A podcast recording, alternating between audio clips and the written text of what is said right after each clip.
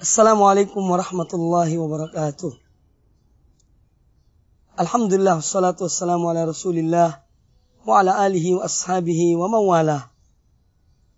Rasulullah sallallahu alaihi wasallam dianugerahi Allah Subhanahu wa taala salah satu keutamaan kepada beliau yaitu beliau mengucapkan kalimat-kalimat yang singkat tetapi penuh dengan makna dan ini yang disebut oleh beliau sebagai jawami'ul kalim.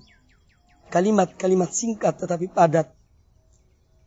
Salah satu hadis beliau sallallahu alaihi wasallam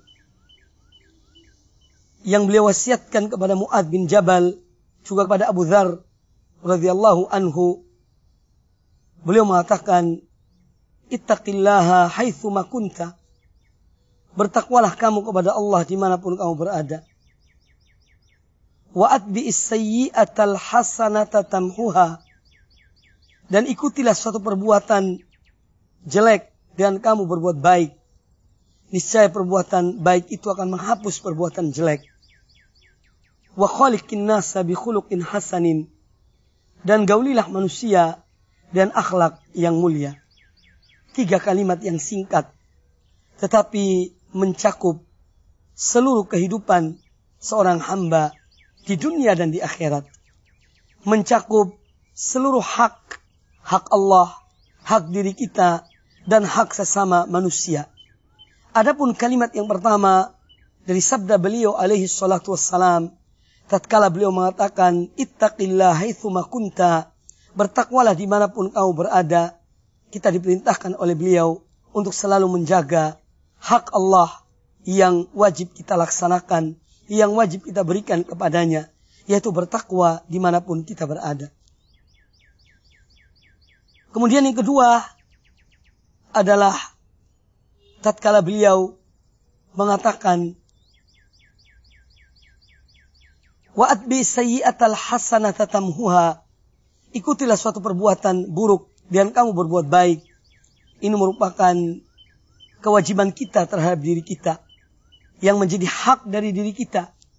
Manakala kita berbuat satu keburukan, hendaknya kita kembali kepada Allah Ta'ala dan bertobat dan beristighfar dan memohon ampun pada Allah dan dengan memperbanyak amal-amal soleh dan amal kebaikan.